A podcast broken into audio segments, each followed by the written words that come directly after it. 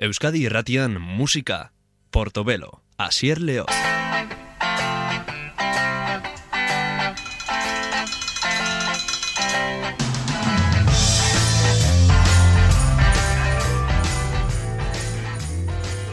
Milan bederatzeon eta laurok eta maseian, eh, musika elektronikoaren ere muan, jungle eta drum and bass e, ritmoak bogan zauden unean, everything but the girl, taldea katera zuen, walking wounded. Zaurituta oinez, zaurik, zauriekin eh, aurrera egiten, before today da besti hau.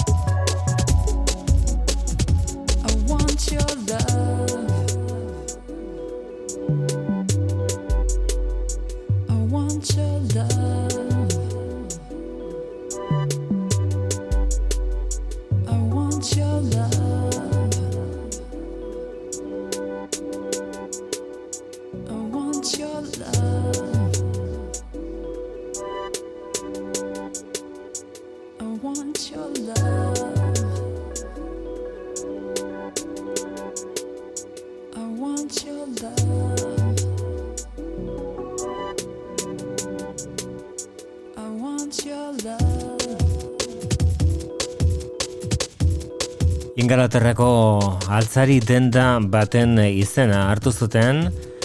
Taldea osatzerakoan Everything But The Girl guztia, neska izan ezik norabait esan ez denda horretan etxerako guztia lortzitekela neska izan ezik, bueno, beste garai batzuk eta umore ingelesa ere tartean. Everything but the girl, Ben Watt eta Tracy Thorne, eta beraien mila bederatzen eta laurogeta maseiko diskoa, Before Today, ondela zabaltzen zuten euren lan hori. Orain, eh, Walking Wounded eh, izeneko horretatik atzera egingo dugu, eta entzongo dugu beraien eh, astapenetan egindako abesti bat, oraindik laurogeta amarreko amarkada hasi gabe zegoenean egindako izeneko kantu bat, honek Everything But The Girl taldearen eh, hasiera dakar, eta kantuaren izenburua da Love Is Here Where I Live.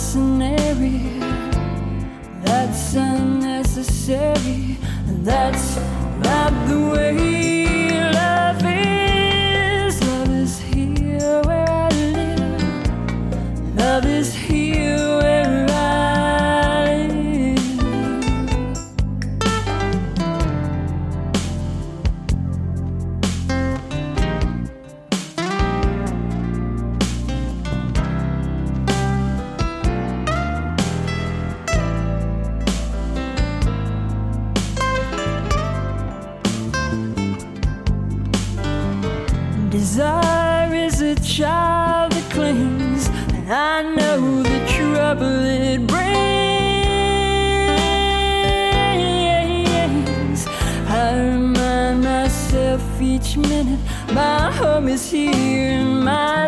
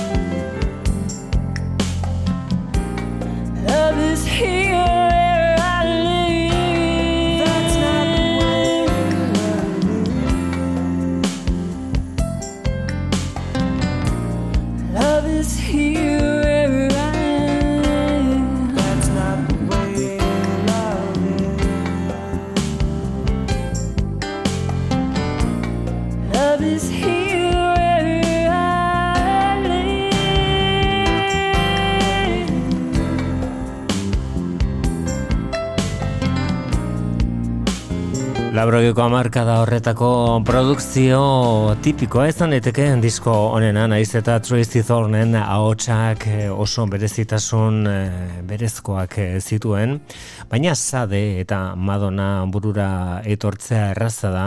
Disko hau entzuterakoan Idle Wild izenekoa Everything But The Girl talderen lenda biziko kantu sorta, haien artean, kantu haien artean bat egin zen benetan ospetsua eta Londres inguruko taldeari ateak zabaldu zizkion I don't want to talk about it. I can tell by your eyes that you've probably been crying forever.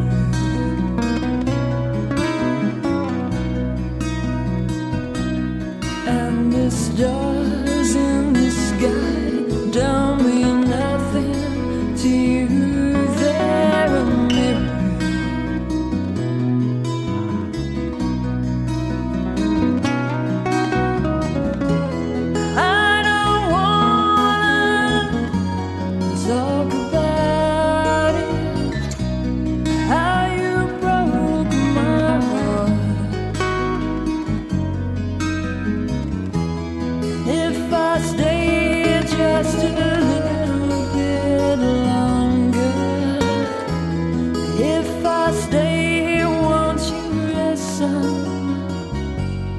Lenda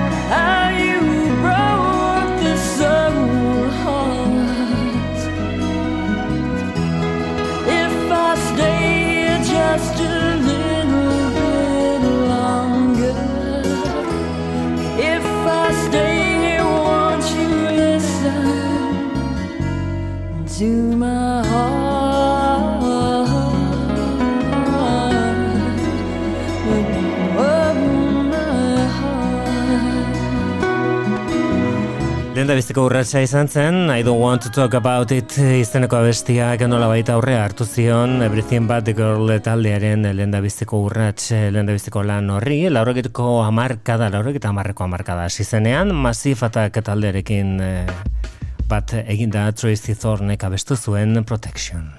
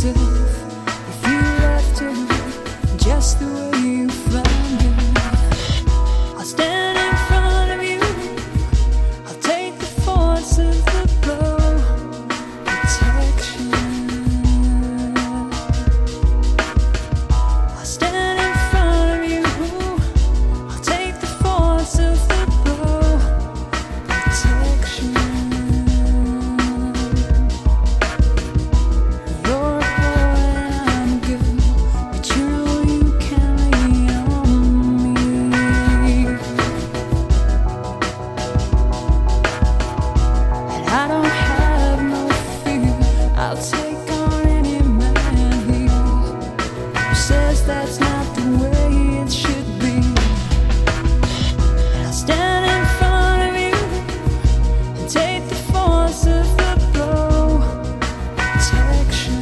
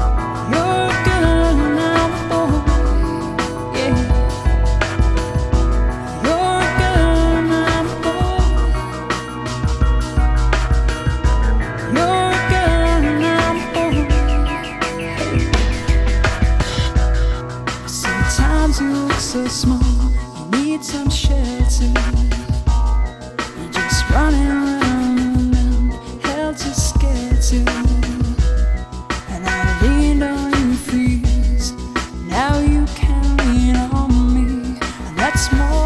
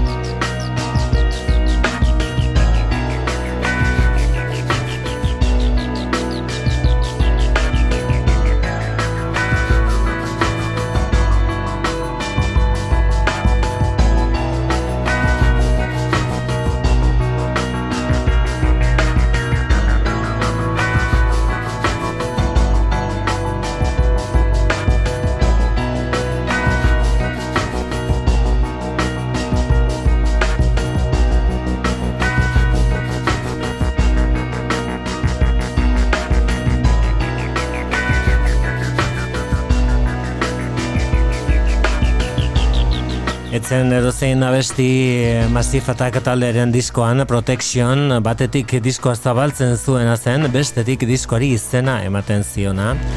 Eta Tracy Thorn Everything But The Girl taldeko abeslaria zen bertan eh, ahots lanak egiten zituena Everything But The Girl talderen abesterik eh, esanguratsuenak, ospetsuenak ari gara gaur entzuten Tartean badaude bitxikeria handiak.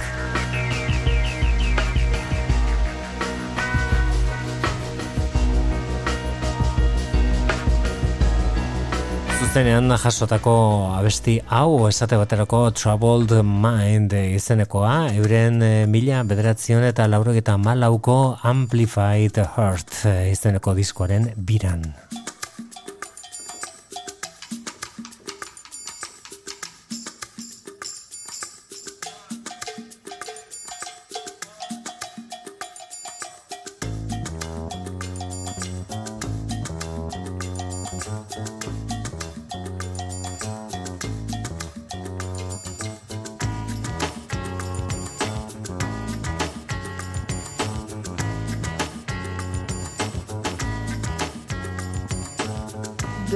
say one thing one day, then something else next day.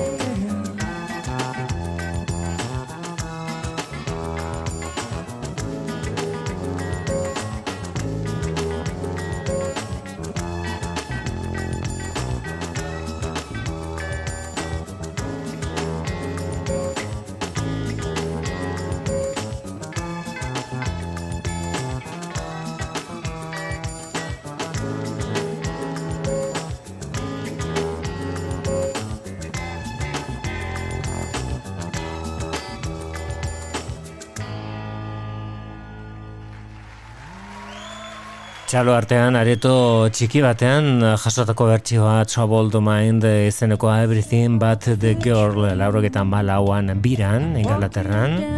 Eta disko horretan Amplified Heart izenekoan egontzen ere sartutan, beraien abesti ezagunen etariko bat Missing izenekoa urte batzuk geroago, Todd Terrik egindako remixa izan zen oso oso ospetsua. And now you disappeared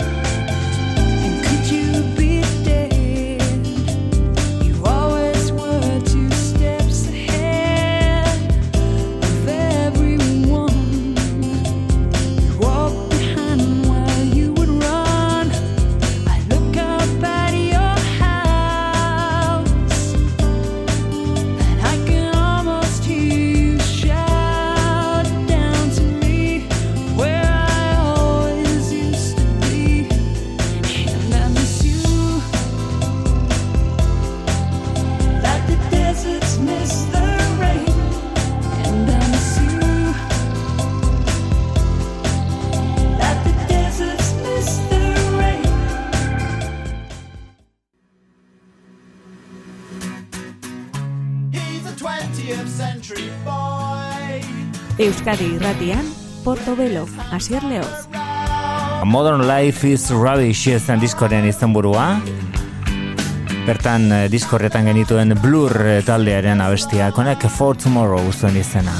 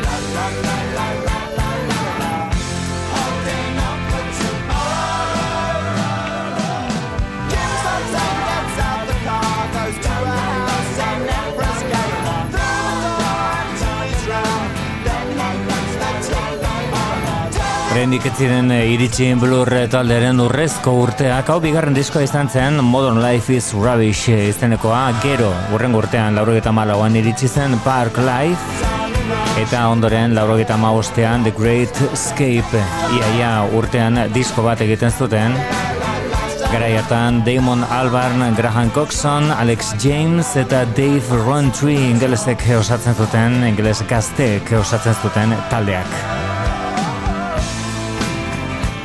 Lenda biziko gara etzen bat ere erraza izan, naiz eta Leisure izteneko diskoak laurogeta maikan banaiko arrakasta izan zuen, kontuan izan berra dago gainera merkatua etzegoela kontu hauetarako pop musika etzela momentu horretan gehien entzuten zena eta gehien saltzen zena garai hartan e, estatu batuetatik etorritako mm, grunge e, olatuak garrantzia handia zuen eta Nirvana talderen Nevermind, e, bueno ba, nola baita esateko gailurrean.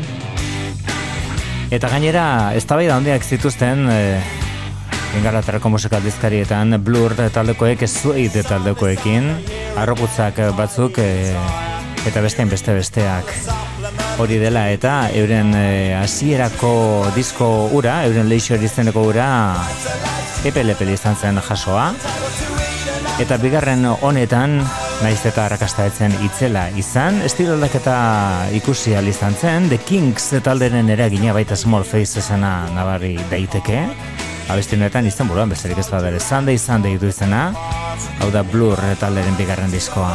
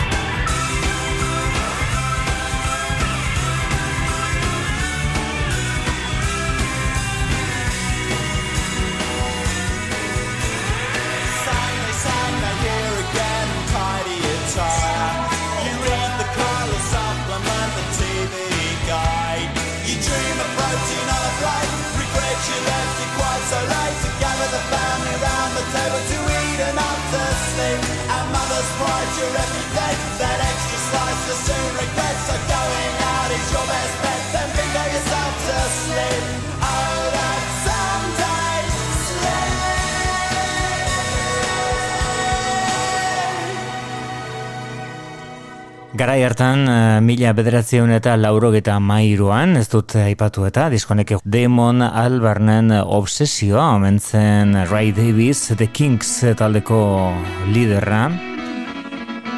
Berezat, e, berak e, irudikatzen zuen, komposak eta mailan perfekzioa, eta hori diskonetan islatzen saiatu zen. Kantu hau, da disko osotik, zaharrena izan zena urte gehiago edo hilabete gehiago zera matzana komposatua Oily Water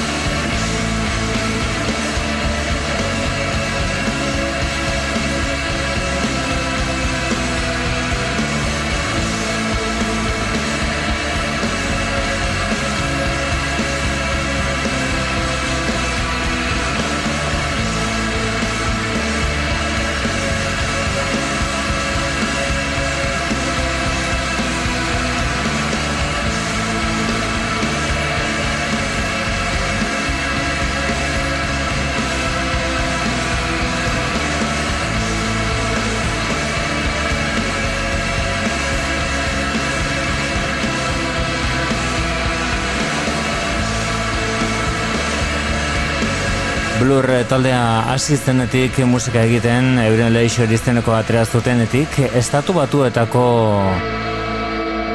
Nola baiteko untziratzea prestatu nahi zen, e, euren zigilu estatu batuetan SBK izenekoa zen, eta gara hartan, lehen desan dudan bezala Nirvana, baina baita Pixies ere, esate baterako e, oso ezagunak e, ziren, e, edo bueno, ba, aurretik e, Sonic Youth bezalakoak, eta e, gruntxe olatua zizen forma hartzen, laurogeta maika, laurogeta amabian, laurogeta amairuan, euren estatu batuetako zigiluak, e, SBK izeneko zigiluak, nahi zuen Blur taldeak e, estilo horretako abestiren bat egitea gutxienez. Eta horren e, eztabaida askoren ondoren e, horren ondorio izan zen Chemical World izeneko kantu hau. Zigilukoek nahi zuten Butch Big izatea em, produktorea ekoizle lanak ekoizpen lanak berak egitea Pixies eta Nirvana taldeetan aditutakoak baina Blur taldekoek esan zuten ez ez onara gelitu zen Chemical World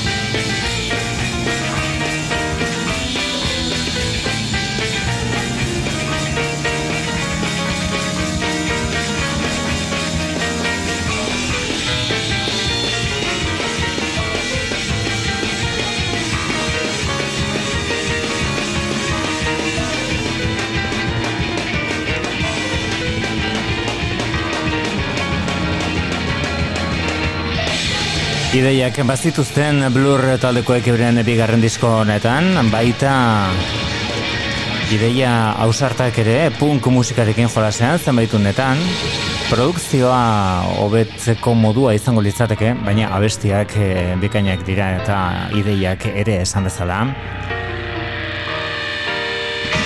New Musical Express eh, derakoan edo NMI esaten zaion eh, aldizkari horretan Damon Albarnek esan zuen blurra, ja, eh, blurra eh, bunka izan baldin bazen hipiak baztertzea mm, berak eh, nahi zuela grungeak edo grantxe olatukoak baztertzea bere taldearekin, bere blur taldearekin. Modern Life is Rubbish ari gara gaur gogoratzen. Taldearen bigarren diskoa, laurek mairuan argitaratua duela, besteak beste urte berekoak, ba, Bjorken debut, lehen da biziko diskoa, lehen ikarabitzen ayukonago Mauei eta Jutsu talderen zurupa. Nek Miss Amerika du izena.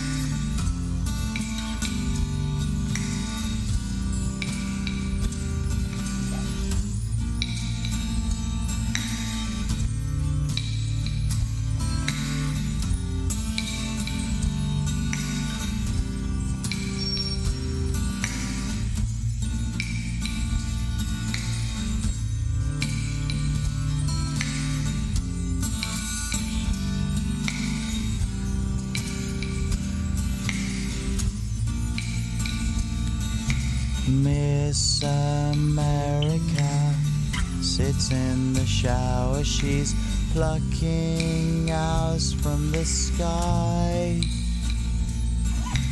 Picks up the telephone into another home.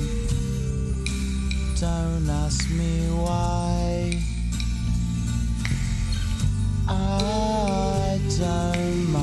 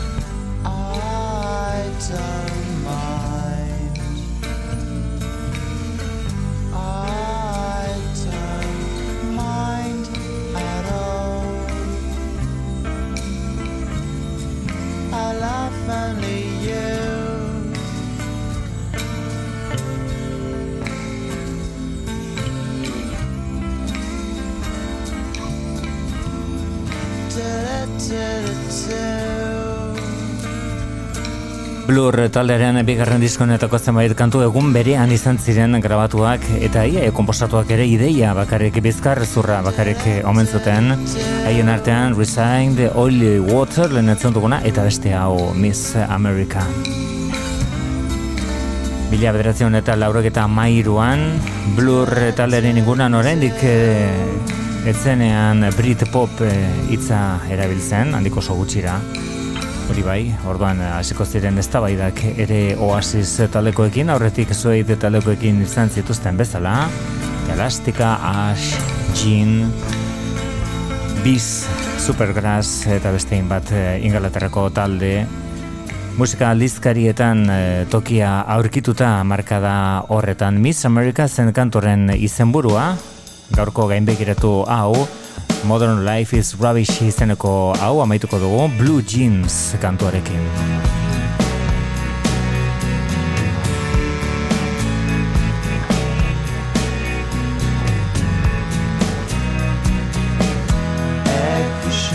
this